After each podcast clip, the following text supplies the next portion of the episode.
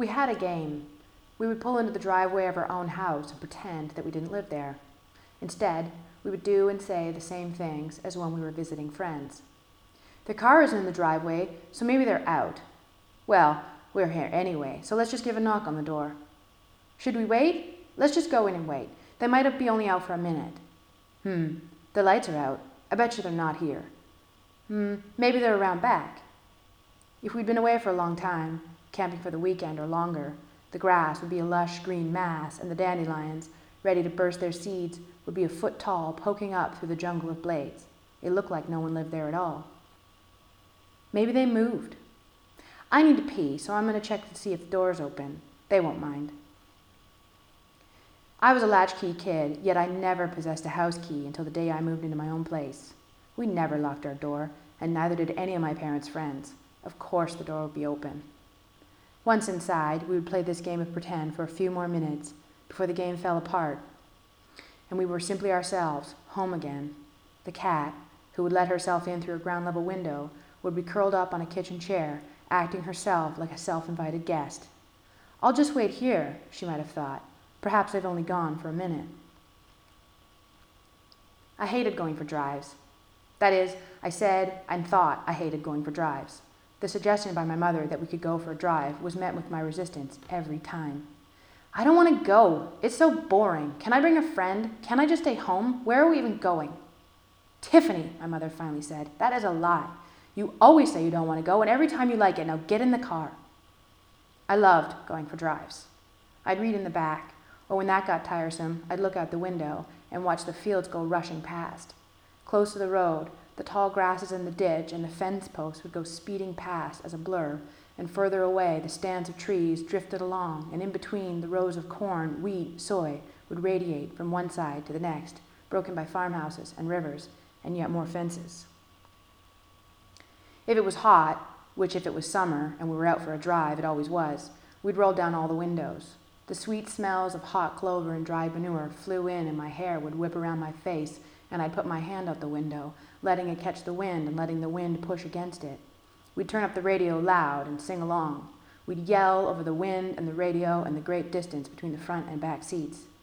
We'd take the dirt roads, and the dust would fly out behind us, and the gravel would make a pinging noise when it flew up and hit the underside of the car. We never wore seat belts. When we approached a crossing, my mom would slow down and yell with some urgency Left, right, straight ahead, left, right, straight ahead. It was a question and a dare. Who would commit us to the next leg of the journey, and where would it take us? My sister, so little, and my stepfather, legally blind, would sometimes take the dare before I did. Left! And then suddenly we'd be going somewhere new.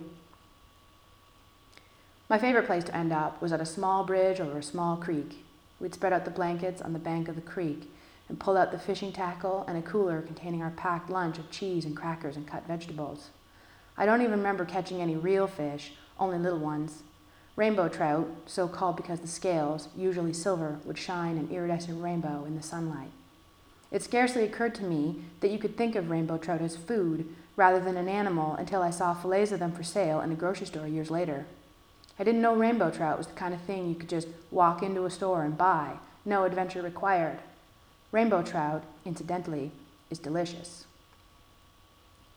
I also really liked the beach. I preferred the shallower beaches because the water was warmer and because the waves would build up higher. I'd dive into the waves, tumbling in them as they carried me, and my bathing suit would fill with sand and seaweed. We had favorite beaches, but we go to new beaches too. We avoided the popular ones. We tried to find unnamed patches of sand at the end of dead end roads. The sandy beaches were nice, but I liked it better when smooth little stones lined the edge of the water. I would pick up the pretty ones, by my own definition of pretty, and pile them into my pockets. Pretty stones become boring stones after you take them home and they become dry. My parents wanted to move. They wanted to buy their own beach. They thought they could buy a campground and we could be close to the beach all the time. It turns out campgrounds do not go on sale very often, nor for cheap. Maybe we could just buy something close to a beach. The big house with the massive yard was put up for sale. We were going to move to a small apartment until we found the dream place. The cat, Dusty, no longer waited for us in the kitchen when we came to visit our pretend friends. Since she would not be happy in the apartment, which would be too small for a cat anyway, she was sent away. To a farm, my mother said. She will like it there, I am sure. It turns out my mother was wrong, and Dusty did not like the so called farm. The farm, in reality, was the horse barns at the other end of town, a place where, my, where a friend of my mom's worked as a horse groom. Dusty had been missing for days. I wanted to go to the farm and visit her, make sure she was happy there, and just to see her because I missed her. I didn't know how long my mom kept the secret that Dusty was gone. My mother tried to find a place for the cat to live, but now something terrible must have happened. I had no idea. I just thought we were too busy to go visit. I mostly didn't think about it. I definitely was not thinking about it when we came home one morning, having been away overnight, and we went into our own house pretending we didn't live there. I was definitely not thinking about it when I pulled out a kitchen chair, and there was Dusty, skinny and tired and happy to see us, curled up and waiting, home from her long journey to find us, to find her way back home, and thinking perhaps maybe they've just stepped out and will be back any minute.